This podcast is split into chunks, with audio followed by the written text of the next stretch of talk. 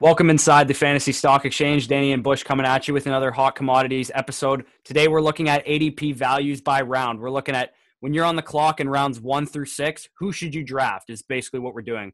Instead of doing a mock draft where we show you who we would draft and whatnot, we're going to give you basically, I don't know, top three, four guys in each round of, of best ball ADP uh, per fantasy pros right now. Uh, who do we like? Who's undervalued uh, in those regions? It could be as simple as Christian McCaffrey's undervalued at the 101, as crazy as that sounds. Uh, Danny, how you doing today before we hit this intro? Doing well, doing well. Again, you just mentioned McCaffrey. As soon as we were about to start like making our notes for this video, I asked us, I'm like, can I do McCaffrey? Like, uh, it's just when I look at it, obviously for me, he's the biggest value of the entire first round just because I believe he's just such a tier above everyone. So, yeah. uh, but the thing is, is like it's not like we can get any more value than the 101. It's no, like, no, of course not. If you get him anywhere other than the 101, like whoever just picked Saquon or Zeke at the 101 is is like actually stupid as shit. Like they shouldn't even be playing fantasy football. So let's uh let's hit the intro and then we'll see you guys on the other side. Are you ready, Jerry? I'm ready. Just want to make sure you're ready, brother. Show me the money.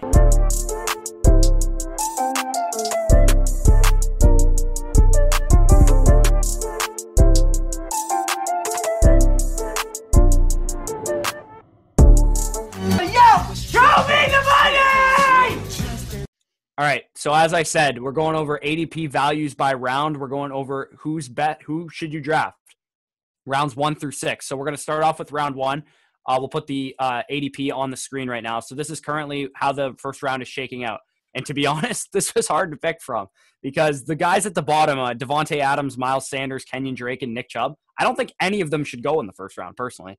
So um, I I chose Alvin Kamara and uh, as one of the guys that I think is undervalued because at the 106 to me over Mike I have Alvin Kamara currently ranked as my number four overall player and my number four running back, and I would pick him over Dalvin Cook and I would pick him over Michael Thomas. Obviously, um, there's positive touchdown regression coming for Alvin Kamara. Last year at this time, everyone was like, he's not going to score 18 touchdowns again.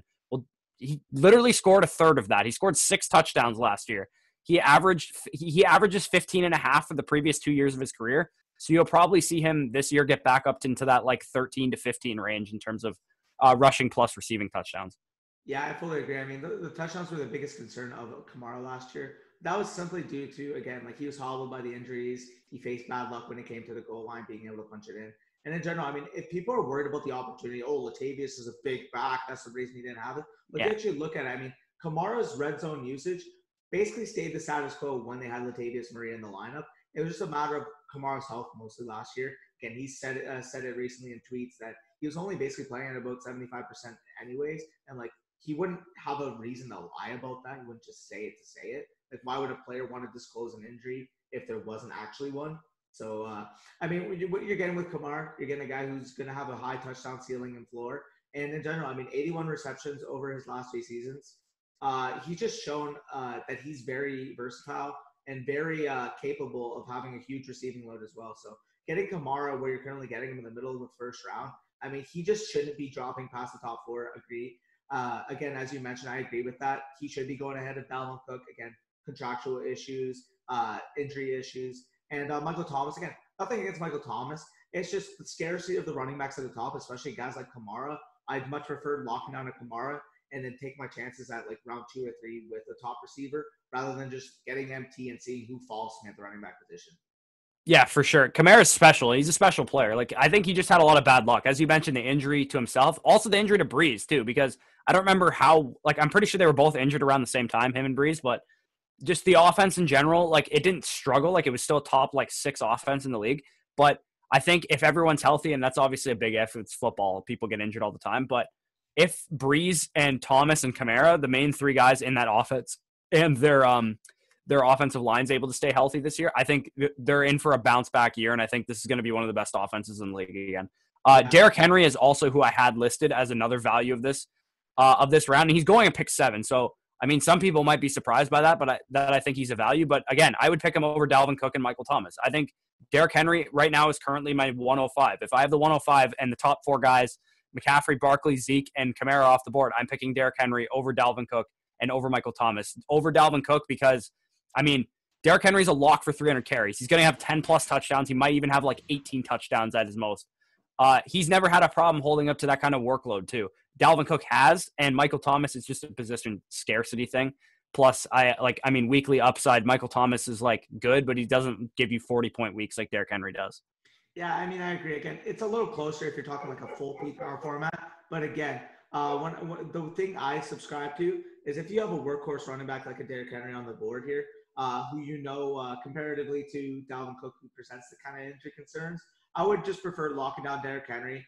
Uh, you know the baseline you're going to get. He's going to get 300 uh, carries. He's going to get probably around 14, 1500 rushing yards. And man, you said 10 touchdowns, and that might even be underselling it. I, I wouldn't be surprised. I think that's. I think he's a lock for 10. Like I think 10 is his like his floor. I, I, think I think he might even like get again to around the 15 range. Uh, just the way Tennessee uses him. Uh, and again, he's never going to be a guy where like, oh, you expect him to be able to produce uh, with a huge receiving role. If he gets out of receiving work, which I mean, like that's hard to project. You can't really project that. Mm-hmm. That's good, but like ultimately, he's a guy that he doesn't need to have a huge receiving floor to be able to give you that upside, simply because what he does on the ground.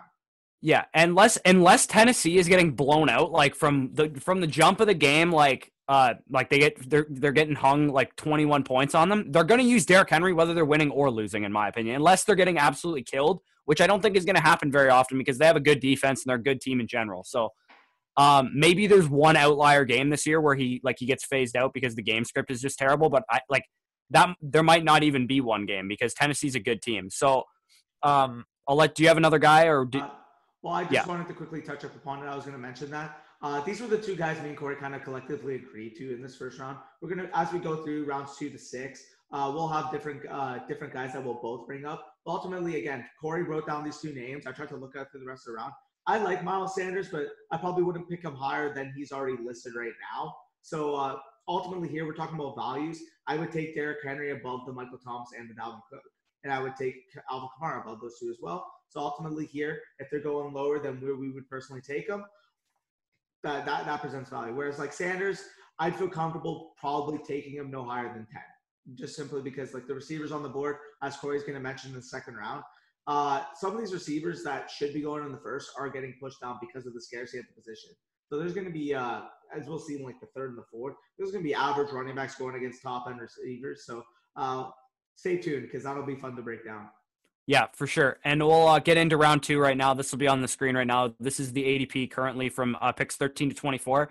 And to me, the obvious, the obvious, obvious one to me is Julio Jones. The fact that Julio Jones is not a first round pick is a complete joke to me. I don't even understand why uh, like like you said, Miles Sanders. I like Miles Sanders. There's no fucking way I would pick him over Julio Jones because, like, the offense is going to throw 600 plus times.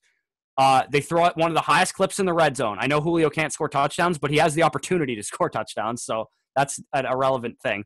They have a bad defense. They have an ineffective. They're going to have an ineffective run game. He has an elite connection with his quarterback going like eight plus years. Uh, he's a lock for 160 plus targets. He's a lock for 1,400 yards. He's a lock for five plus touchdowns. If he plays uh, 16 games, which honestly hasn't even been an issue for him in the past couple years. Danny forgot his mic again, which usually oh, happens. I, I, had it. It was just pushed over. So how did I sound for the? Yeah, you sounded fine. You sounded okay, fine. But right. okay, Julio Jones to me going behind guys like uh, like freaking Aaron Jones. I love Austin Ekeler. I can't pick him over Julio Jones. Or actually, no, I do have him. I would pick him actually over Julio Jones. But DeAndre Hopkins, Tyreek Hill, um, Josh Jacobs, like he's going like Julio Jones needs to be like the 110 to 112. Like he is the safe. He's probably the safest pick in the entire first round. Yeah, for sure. I mean, I, I love Julio Jones. Getting him uh, again, we got him in a best ball draft at like the 206 or 207 yesterday. Yeah, no, that, that would have been the 208. That's insane.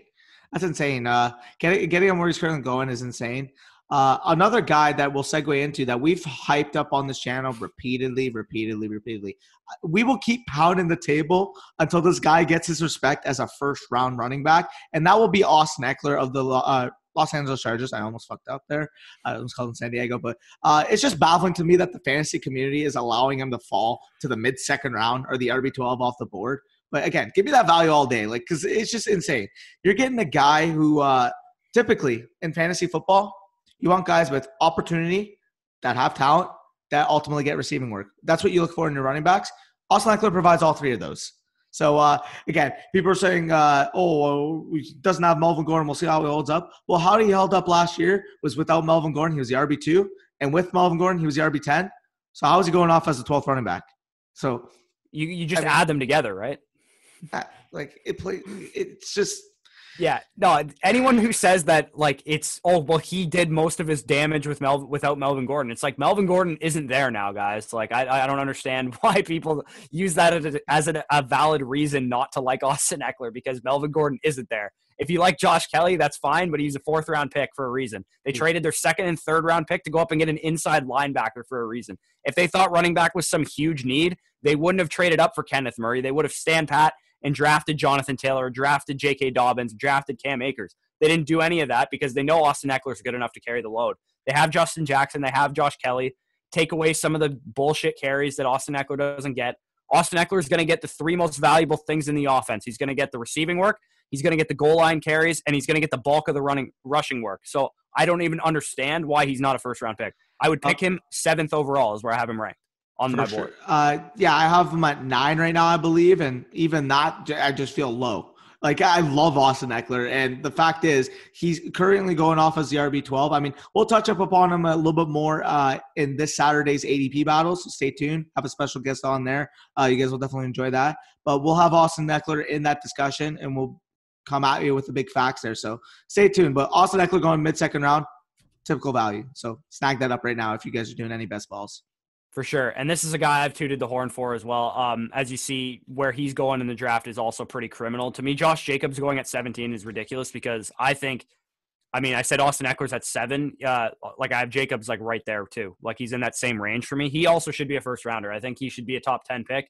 He's basically Derrick Henry light, in my opinion. I think he's going to get 300 carries. He was on pace for 300 carries last year. And I think he's also has a chance to see an uptick in receiving work, as I've mentioned in previous videos um, dating back to Jon Gruden's usage of Cadillac Williams and stuff.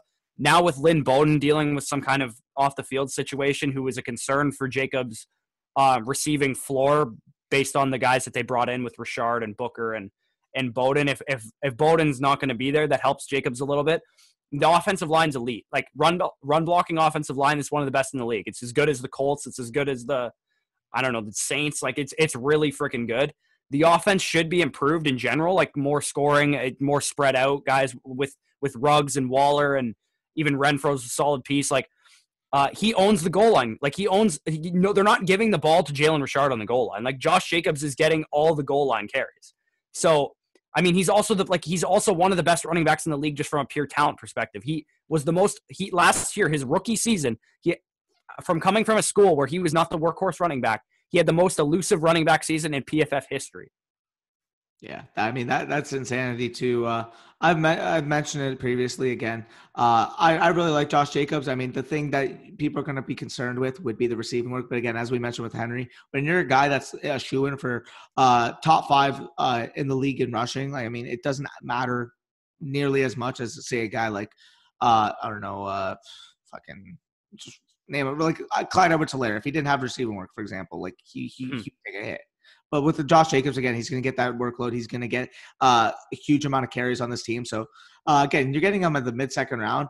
Considering how scarce the position is, I'm surprised he's not the one, uh, one of the guys being pushed up. So I Uh, definitely like yeah, I'm really shocked by that because like he was super good too. I think it's just because he got injured at the end of the year. Like, has had he not gotten injured than that, like why is Miles Sanders going ahead of him? I like is my Miles question because Miles Sanders was like, like everyone loves Miles Sanders, and I understand why. It's because he gets receiving work, and that's why people would favor him over uh, over Jacobs. But Jacobs would have won Rookie of the Year last year had he stayed healthy the whole year. Like I don't. To me, I I just don't understand why he's going so late.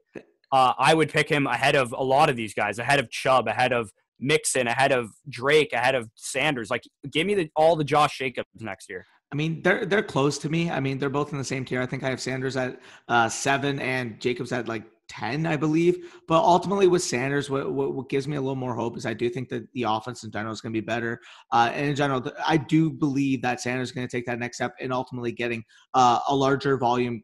Uh, What's called baseline, and if he's able to do that, I do think the receiving work's going to be in line. Uh, he's going to have similar touchdown upside, and ultimately, I just I believe in Sanders to be able to carry that uh, a little bit more than Jacobs. But again, same tier.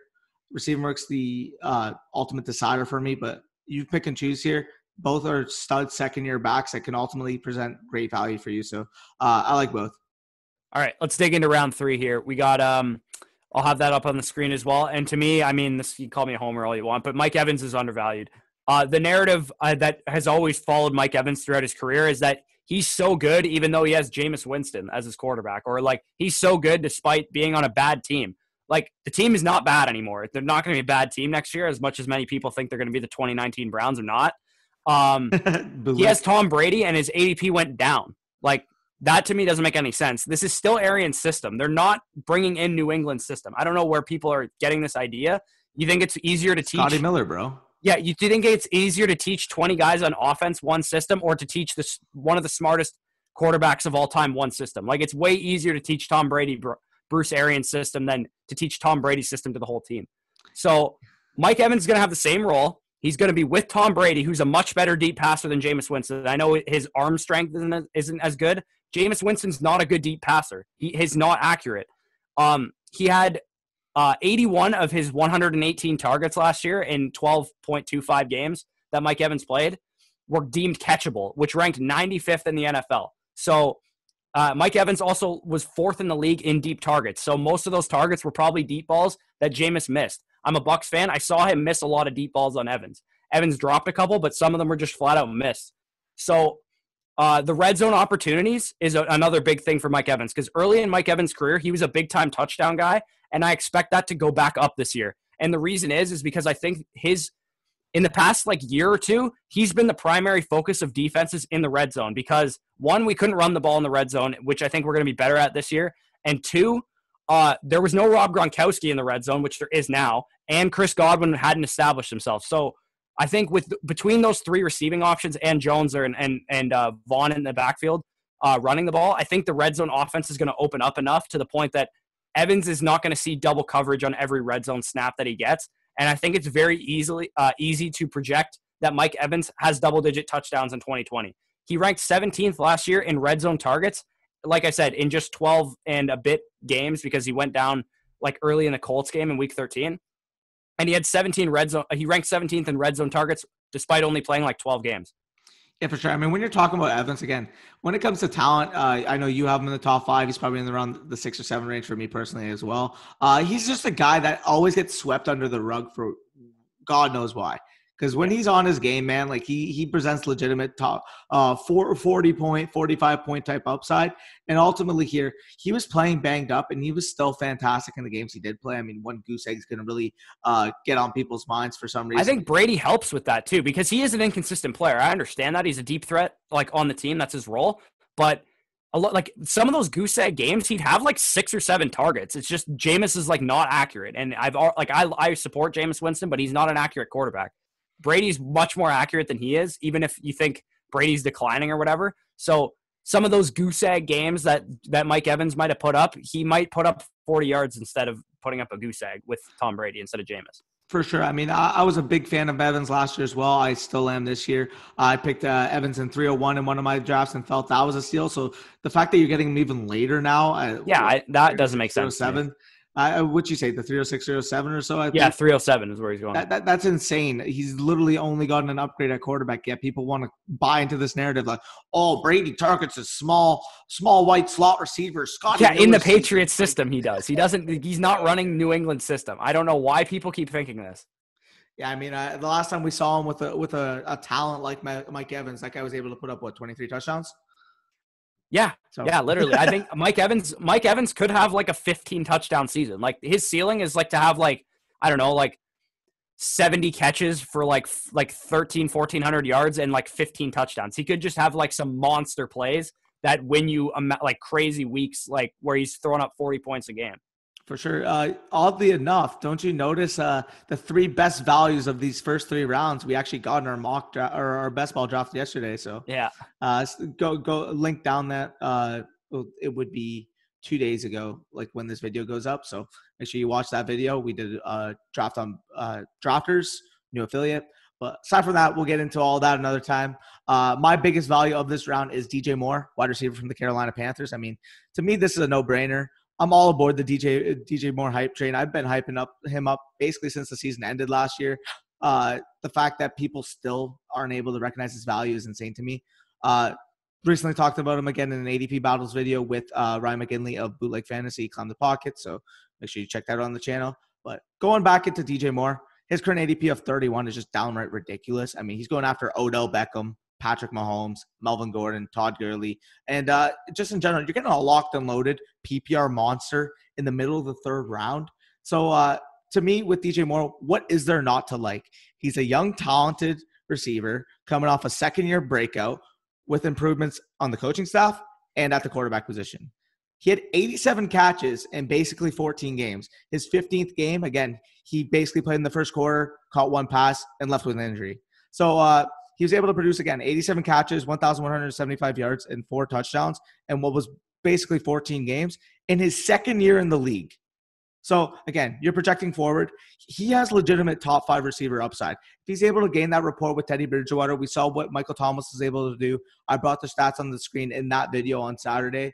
Uh, it's just insane. Uh, Michael Thomas produced with both Drew Brees, and it didn't really fall off with Teddy Bridgewater. Again, I'm not calling DJ Moore Michael Thomas, but he's going to play the Michael Thomas role in a Joe Brady Saints system with Teddy Bridgewater at the helm. So to me, you're getting him mid third round typical uh, safe wide receiver one that you can get after getting two running backs in the first two rounds. I mean, it's a no brainer. So go scoop up DJ Moore. Yeah, and and DJ Moore, unlike Michael Thomas, I think he's better than Michael Thomas in this area. Is great after the catch too. So if they're gonna get DJ Moore the ball in short areas, like with like a low average depth to target guy like Teddy Bridgewater, who's a good quarterback in that kind of system, which he's still in, that he came from the Saints. It's the same system he ran in New Orleans. So if you think I know, I know uh, myself uh, personally, I was like, oh, Teddy Bridgewater going anywhere other than the Saints, it's like the perfect system for a quarterback. But I mean, it's basically the same system. Yep. The only difference is his offensive line isn't quite as good. So, um, I definitely love te- uh, DJ Moore. Is like my wide receiver eight. I'm all aboard this yep. take. If you didn't pick him, I was going to. So I have um, him at seven too. So I'm all aboard as well. yeah, like DJ Moore to me, like this team's going to throw the ball a lot too. They have the worst secondary in the NFL. So it's all aboard the Christian McCaffrey and DJ Moore trains because they're going to get 150 targets each. uh, yeah, uh, love DJ Moore. But uh, segue into round four. Uh, you want to mention your two guys you got first, and I'll mention my two after you. Yeah, we'll try and run through these a little bit quicker. So on the screen right now, you'll see the round four ADP. Um, uh, my first guy to me that jumps off the screen right right away, and this is why I take running backs early, is because I can get DJ Moore, Mike Evans in the third round, and I can get Adam Thielen in the fourth round. Adam Thielen's my wide receiver nine right now. And yeah. seeing as much as uh, volume as, as Adam Thielen is going to see this year is is is just he's way too low for the amount of volume that is so easily projected to him. He has 110 vacated targets in the offense with Stefon Diggs gone. And when Diggs was out of the lineup, he nearly averaged 11 targets per game. Uh, for a guy in the mid fourth round, if you go wide or if you go three running backs to start your draft, if he's your wide receiver one or your wide receiver two, you're just laughing. Like it's yes, please, all day. He might have the highest team target share in the NFL next year. Like I know his offense is run heavy, but I honestly don't give a shit because he's going to have like a 30% target share. Justin Jefferson's a good prospect, but I expect him to struggle his rookie year because he's not a natural um he's not natural at getting off the line of scrimmage and beating press coverage and he needs to play in the slot. Well, the the Vikings are going to run a lot of 12 next year and they're not going to have a lot of slot slot opportunities for Jefferson. So if he's on the field in uh, two wide sets, he's going to be on the outside and I don't expect him to perform well his rookie year. Yeah, I mean that's also coupling with the fact that uh, while Adam Thielen was hurt last year, I mean we saw what he was able to do with Stefon Diggs. I mean, try anybody trying to expect Justin Jefferson to step in immediately and take what Stefon Diggs was able to vacate uh, it's just a fool's errand. I mean, Stefon Diggs mm-hmm. is easily one of the top ten, maybe twelve if you want to go that deep talented at the position in the NFL. So losing him is a big loss for the overall offense, but it's a big gain for Adam Thielen in terms of uh, he's going to be relied on plenty by Kirk Cousins without that type of uh, target monster in the lineup uh, beside him. So uh, smash that Adam Thielen ADP. Again, he's my wide receiver 11. They're all kind of in the same range, but getting a guy like that in the fourth round when some of the, some of the guys uh, at the running back position going in the late second, early third, mid third, like get, get, that's why you take your running backs early and then get your guys like DJ Moore, Mike Evans, Adam Thielen later on. So yeah, third, uh, fourth, fifth round is just prime wide receiver territory. Like the, the wide receivers you're getting there are like have got are guys that have top five upside at the position. Both Adam Thielen and DJ Moore have top five upside at the position. For sure. Uh, segueing to another receiver that I absolutely love. Uh, I've been I've been pump, uh, pumping his uh, pumping his hype uh, on the channel as well. Uh, not sure if I mentioned him exclusively, but just kind of want to bring him through to you guys. Similar to Adam Thielen, another underappreciated receiver in the league. It's Allen Robinson of the Chicago Bears. I mean, you're looking at this guy; he's easily one of the most underappreciated receivers in the entire league. And flat out, as a talent, like people don't realize actually how good he is. I mean, he's going in the fourth round right now with an ADP of 38. It's just insane. So 97 catches last year, despite playing in a dumpster fire of a system that Chicago was representing. And he was a top 10 receiver last year, and he's going as a wide receiver 13 off the board.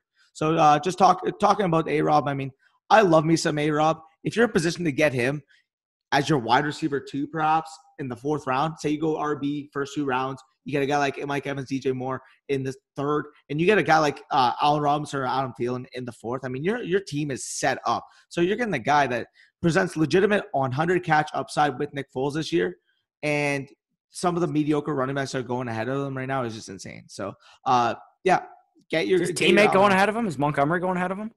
Uh, let me check that right now. I believe he's going.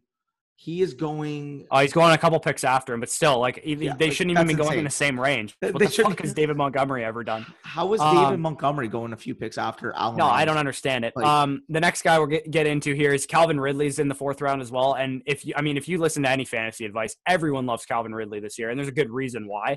It's because he averaged 10 targets per game when Sanu and Hooper weren't in the lineup in 2019.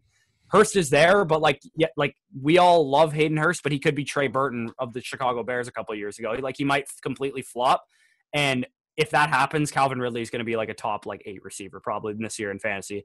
Uh, he wasn't even a full time starter when Sanu was there. He only started 10 games last year. Uh, in those games that he started, his numbers paced out to 126 targets, 1,216 yards, 11 touchdowns. He would have ranked the number three wide receiver behind Chris Godwin and Michael Thomas last year in half PPR leagues had he started all the whole season or like Sanu been traded early. Like he was incredible last year. He's he's been efficient touchdown scorer his whole career. Uh, his two years in the league, he scored like as many touchdowns as anyone their first two years in the league, and he plays a perfect role. He doesn't. He never gets the number one corner because they're always focused on Julio Jones. His offense is going to throw the ball like crazy. There's enough room for him and Julio to both be top ten. For sure. I mean, again, this team led the NFL in uh, pass split last year, 66.7%. You mentioned Dirk Koetter. Uh, there's no reason to believe that that's going to decrease. Like Dirk Koetter is a pass centric coach since he's been on the box, since he joined the Falcons. Like there's no reason why that should differ at all. So you're getting a guy with Calvin Ridley who legitimately has a Chris Godwin type ceiling this year if he's able to hit. Like I honestly, truly believe that. So uh, I I, mean, Yeah. I mean, The getting him. I mean, the NFC South is just we just all we do is throw the ball in the NFC South. Like that's just how it works. So I mean, like you figure the defense is so bad in Atlanta, it's so like it's bad in Carolina. Like like Tampa Bay's defense is unproven still. Like like everyone's like NFC South matchups this year are going to be like 45 Gold 40 every single fucking game because that's how we that's how we operate the South. We all have gunslinger quarterbacks and uh, elite receivers on every team. So like anytime that the Falcons play an NFC South team, you know that the NFC South team opposed opposite them is going to be able to put up points, and the Falcons are capable of doing it themselves. For sure. So uh, the the upside of Calvin Ridley is tremendous.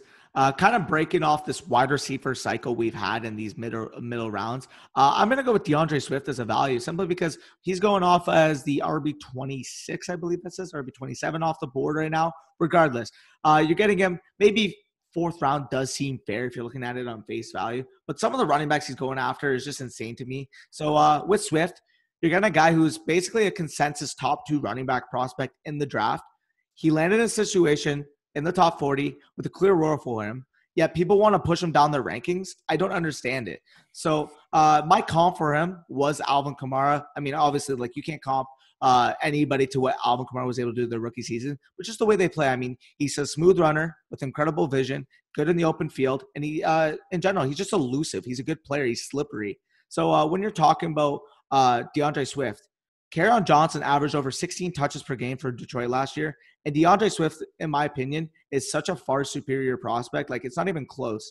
So, uh, when you're talking about uh, D'Andre Swift, obviously, it's not going to absorb that full 16 touch workload right off the bat. But if he's able to provide you a 12 to 15 touch per game baseline that I think he can easily get, he's going to overcome this draft spot and ultimately a bunch of the players that are currently going ahead of him. So uh, you're getting a guy like D'Andre Swift, who ultimately, in my opinion, once he cements his role in the offense, legitimately has top 15 upside at the position. So Yeah, and Patricia wants to run the football. Like he, he just hasn't had the defense that allows him to do so, and his quarterback is so good that he might as well just throw it. But I mean, I know losing Darius Slay probably doesn't mean your defense is getting better, but Jeff Okudah is a super prospect at corner. They brought in a bunch of Patriots guys like Van Noy and all these guys that maybe they're able to run their system finally. So I, I definitely like the rushing attack to see more of a volume increase, especially if Swift is super effective.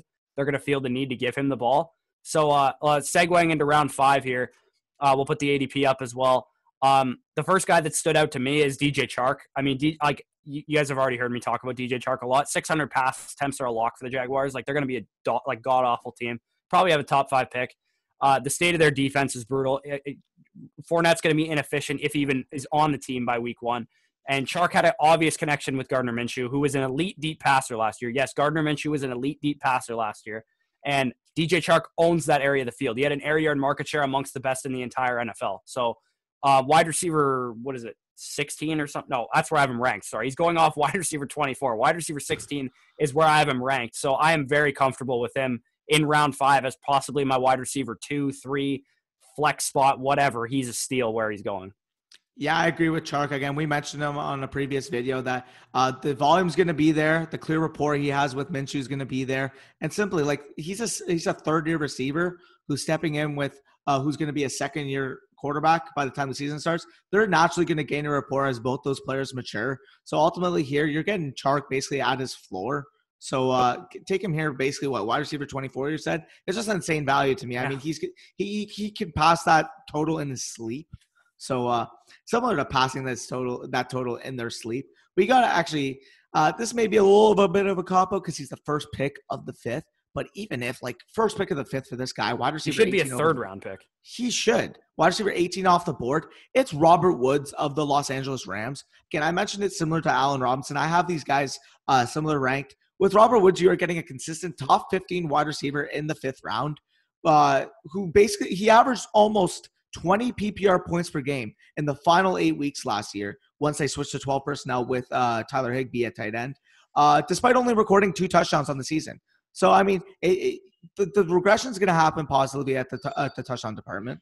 And yet he was still able to overcome that through consistency, through his uh, 90 catch total, through almost 1,200 receiving yards last year. Ultimately, here, he's just a consistent wide receiver one candidate that you're going to be able to get at the 501 that's just a joke to me. I mean, some of the running backs going in this round, you're comparing to Robert Woods. Like, I, I don't know. I can't fathom how a guy like David Montgomery is currently going ahead of Robert Woods. No, absolutely not.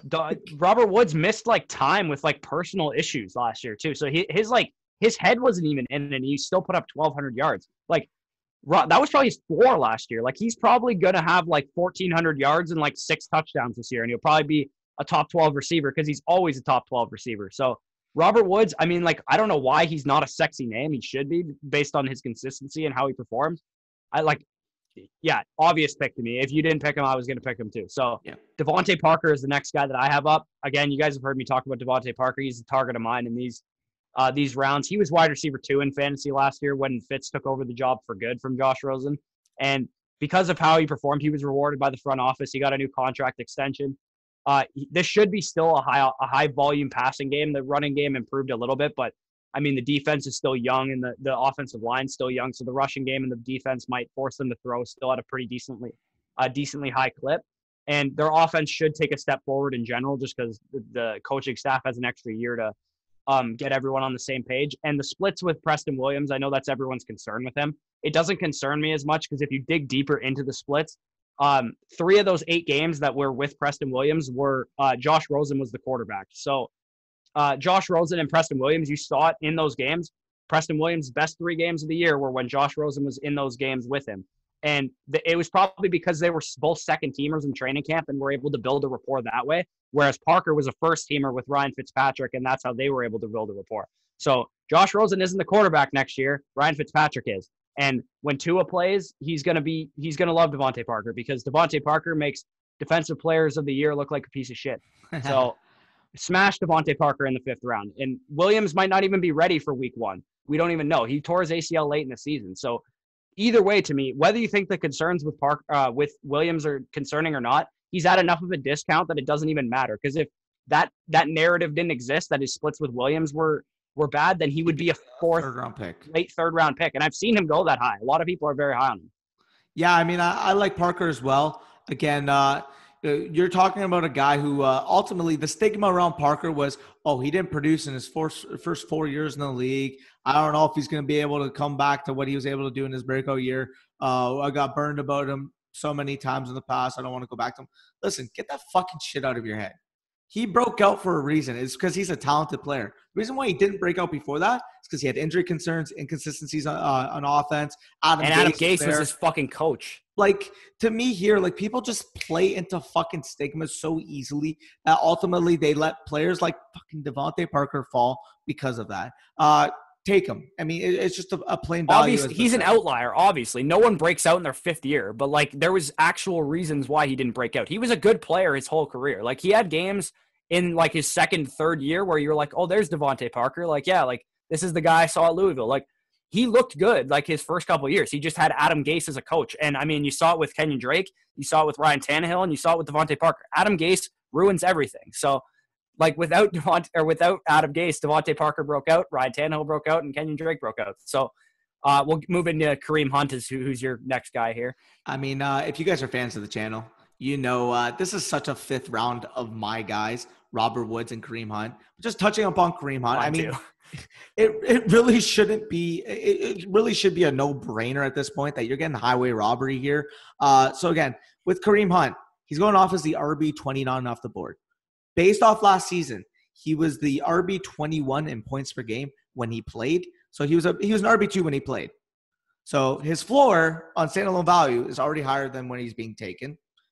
They bring in run dominant head coach and Kevin Stefanski, who's ultimately going to improve his usage regardless. Because I mean, Kevin Stefanski third in the league last year in run splits, fifty-one point seven percent. That's probably going to stay the same, especially when you got Kareem Hunt, and Nick Chubb in the backfield, who was still Nick Chubb was still there last year, yet Kareem Hunt was still able to produce. I don't know what the stigma is. Oh, he's a handcuff. He he doesn't present RB two. Like, bull fucking shit. He did it last year in a system that ultimately threw the ball more than they will this year. Not to mention, we're not even talking about the upside he does have as a handcuff even reverting from the standalone value. Kareem Hunt will be a top five running back in fantasy football if anything were to happen to Nick Chubb on a weekly basis. So ultimately, you get a guy with top 24 standalone value, top five upside if anything were to happen to Chubb as the RB 29 off, off the board. Do the math, guys. It, it makes no sense. Similar to the fucking Austin Ekeler shit.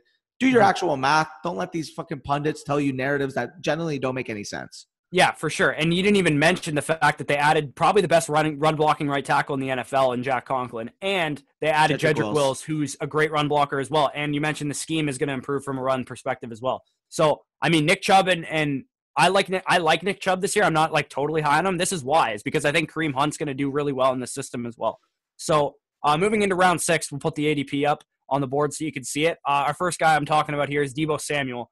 Uh, he's mini Chris Godwin. He's literally mini Chris Godwin. He reminds me exactly of Chris Godwin coming out of school. Uh, except he won't have to wait till year three because he doesn't have DeSean Jackson, Adam Humphries in his way when he's trying to break out. Uh, he has the opportunity this year to break out and become a dominant receiver in the league. I think personally they drafted Aiyuk to fill the role that they car- uh, carved out for Deebo Samuel last year. I think Deebo Samuel is going to move into a more traditional number one receiver type role in San Francisco's offense. I mean, like he's a, he's a playmaker. He forced the second most missed tackles uh, after the catch last year behind his teammate George Kittle, which is just fucked because he's a tight end. But George Kittle's um, an he also he also ranked number 12 in the NFL in yards per target. It, like he could take a huge step forward in this offense, especially if the defense isn't as dominant as it was last year, and Jimmy has to throw more than like eight times a game, which was actually the case last year sometimes. For sure. I mean, not to mention, like we we we all g- fell for the Marquise Goodwin hype a couple years ago. Well, Deebo Samuel's actually a fucking good receiver. Yeah, and Jimmy's Jesus. good too. I don't know why people like uh, Deebo Samuel had one of the best catchable target rates in the league. It's because Jimmy's actually an accurate quarterback. Like, he's actually a good quarterback. It's just because he doesn't put up huge fantasy stats that no one likes him. It's like, which is true. I don't like him in fantasy either, but he's actually a good quarterback and he can support Kittle and Deebo Samuel. He's not just like a a, a one weapon quarterback like Marcus Mariota or something. For sure. Not to mention, I mean, Deebo Samuel is the wide receiver one. Obviously, uh, Kittle's the, the the weapon one, but Samuel's the wide receiver one in a Kyle Shanahan system. Like uh, he's gonna get schemes. He's gonna get schemes some nice plays in general. So when you're talking about Deebo Samuel again, he proved uh, last season. I mean, wide receiver 29 and what was basically limited at the beginning of the season. He ultimately broke out at the end of the year. Uh, you're getting him basically at his floor here. So uh, take that value. I mean, I, I really like Deebo Samuel, especially the potential he's going to be able to have uh, growing into his role in the second year of that offense. Uh, give me that. So another guy uh, similar to Deebo entering his second year that I don't think I've stopped talking about on this channel since we actually brought it up is Terry McLaurin, wide receiver for the Washington Redskins. The fact that he is the wide receiver 20 fucking six off the board is absurd. So just talking about Terry McLaurin, everybody knows about his rookie season in Washington. 58 catches, 919 yards, and seven touchdowns. And fo- what was actually 14 games. People don't even like. People always fail to realize that because like again, you're not supposed to project uh, a 14 game sample size to a 16 game pace. But for context, let's just do it just so people can see what he was actually on pace for. 66 catches, 1,050 yards, eight touchdowns. If he were to have posted that stat line, there's no basically what AJ Brown did. There's no doubt on my mind he'd be going ahead of AJ Brown if he did if he did have those numbers. So I mean, arguably he he did that in arguably the worst situation of any alpha wide receiver last year. Uh, not to mention, people aren't even talking about this enough. They're bringing in Ron Rivera, where if you actually look at the history of Ron Rivera in terms of fantasy success, he's been able to support wide receiver ones. Steve Smith throughout the end of his career, DJ Moore in his breakout year last year, and for whatever reason, Kelvin Benjamin was fucking relevant under him. I don't know how that's a, a thing, but Kelvin Benjamin was relevant. If you need any other indicator, I don't know what to tell you because Kelvin Benjamin is a bum and was able to produce a thousand yards under Ron Rivera. So if that doesn't tell you anything, then you guys got to fucking do some more research because I don't know. But uh, Terry was even better than the statistics would show. I mean, he was missed multiple times down the field. He was open deep, deep on routes. Probably, probably could have had another uh, three touchdowns, a couple hundred yards. I mean, he could have had a monster season if he was hit. So ultimately, here you're getting a guy who uh, is basically being drafted at his absolute floor at wide receiver 26. Yeah. Haskins isn't going to be worse than he was last year. Like Haskins was awful last year. Like he's going to get better. Like he's a second year quarterback. Apparently he's been like as much as no one wants to believe shit like this is like he's in the he's in the building all the time and he's working real hard at his craft. Terry McLaurin has said this himself. The offense should improve because I think the weapons improved. Hopefully Guice can stay healthy. Hopefully uh, Steven Sims is something that can help. Antonio Gibson maybe. Kelvin Harmon, like Gandy Golden. Like I think the offense should be a little bit more productive instead of like a sluggish piece of shit like it's been the last couple years. Yeah. So and McLaurin's the guy there. I don't care about I like while those guys help the offense, they don't eat into Terry McLaurin. They eat into each other. For sure. I mean, like anybody who's trying to argue that Terry McLaurin is not the alpha on the offense simply didn't watch the games last year. The way this guy was able to conduct himself as early as week one, like it's just insane. You don't see a third round rookie step onto the field and be the best player on the field. Like yeah, Terry week McLaurin one too. Week one, you, normally we're like, uh, you know how many times you've heard me say r- rookie running backs and shit. Well, rookie receivers even more rare, and rookie receivers who are third round picks should not come out week one and be like a top ten fantasy receiver on the week. Like it's going to happen this year with Ruggs, but other than that, it shouldn't. It shouldn't happen. But um, yeah. Anything else on McLaurin, and or I'll get uh, into my last guy, who's also I a second year receiver. I just want to touch up one last thing. Uh, again, I mentioned wide receiver 26 off the board for a guy who ultimately, in my opinion, is going to have right around top 15 value, if not higher. If Haskins is able to take that next step, again, as I mentioned with DJ Moore, I wouldn't be surprised if Terry McLaurin, when it's all said and done after this year, is going to have top 10 type value at the position because that's how that's how much I believe in the talent of this guy. Like he's a fucking animal. Yeah, he's awesome for sure. And uh, another second year receiver. This is just the theme of this round. Is um is Hollywood Brown and Hollywood Brown, man when he played, he was incredible because he did not play like he was in a bad situation last year because his his team was like super good. They ran the ball at a super high rate, which they'll probably still do, but Hollywood Brown wasn't healthy. He wasn't healthy during the draft process. He wasn't healthy during the season. He was not healthy. And hopefully, obviously we don't know his health. I don't I'm not his doctor. I don't know what his like foot's like, but if he's healthy, which shouldn't be too much of an issue. In the seven games in which he played 60% of the snaps or more, and he played less of those snaps because he was a rookie and because he was also banged up. Um, he posted seven and a half, like nearly eight targets a game, basically, and that's 123 target play, uh, pace for a guy who's probably one of the most explosive weapons in the league. This metric also excluded his week one game where he played like 10% of the snaps, but caught like three touchdowns against the Dolphins. So he was banged up as hell last year. Like, and he was also a rookie. He he has the ceiling, in my opinion, in the offense that he's in. The team's going to score a crazy amount. No one's worried about him. They run the ball so much that the play action game is going to be working like crazy, and he's the perfect guy for the offense to stretch the field. He can be a Djax type. Like he can be a like when Djax was in Philadelphia in his prime, wide receiver two with week winning upside week in and week out that you put into your flex spot or your wide receiver three if you have uh, three receivers in your in your league. I, I love Hollywood Brown at his value. I don't think he should be going too much too much higher than this, but where he's going right now is perfect value for if you're going to wait on receiver a bit and get him as like your third or fourth guy. For sure, he's the classic upside pick. I mean, yeah, you could you could take your safe receivers. I, I it depends on your strategy. Obviously, if you want to, uh, if you wait on the receiver position, you get like a, an Edelman. Okay, uh, I don't mind it, but I would take here, Edelman straight up over him. I would because I think I, Edelman does have decent upside for someone who's not perceived as having upside. I think he does have some, but uh, yeah, Hollywood Brown, like I mean, he's going like AJ Green's going one spot behind him. They shouldn't even be in the same conversation. The, guys, how many times do I have to say it? T.Y. Hilton's Stop. going ahead of him. Stop drafting AJ Green and T.Y. Hilton. like, uh, what upside do you guys buy into? I don't. Stop yelling at them. It's not them. It's other people. Yeah, okay. You you you guys are smart enough. You guys watch yeah. us.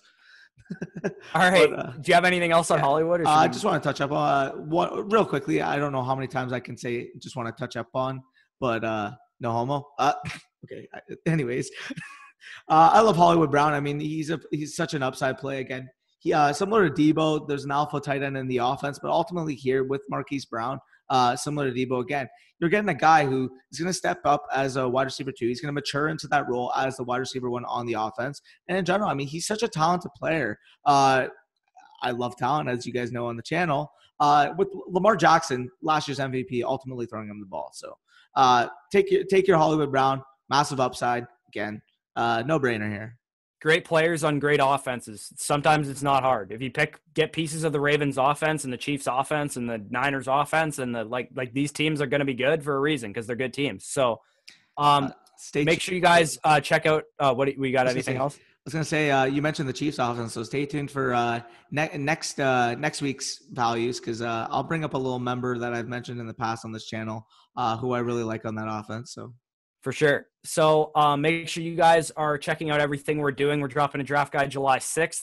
It'll be uh, um, just stocked full of value. It won't just be your typical draft guide with sleepers and busts and breakouts. It will have those things, but it'll also have plenty more. So make sure you guys are tuned in for that. Make sure you guys like, comment, and subscribe. And please comment. Comment as much as you guys want. It helps us more than you know. And we love engaging with you guys. we will answer your comments lickety split. So make sure you guys are doing all that and uh, definitely enjoy your Thursday and uh, take it easy. Peace out, y'all.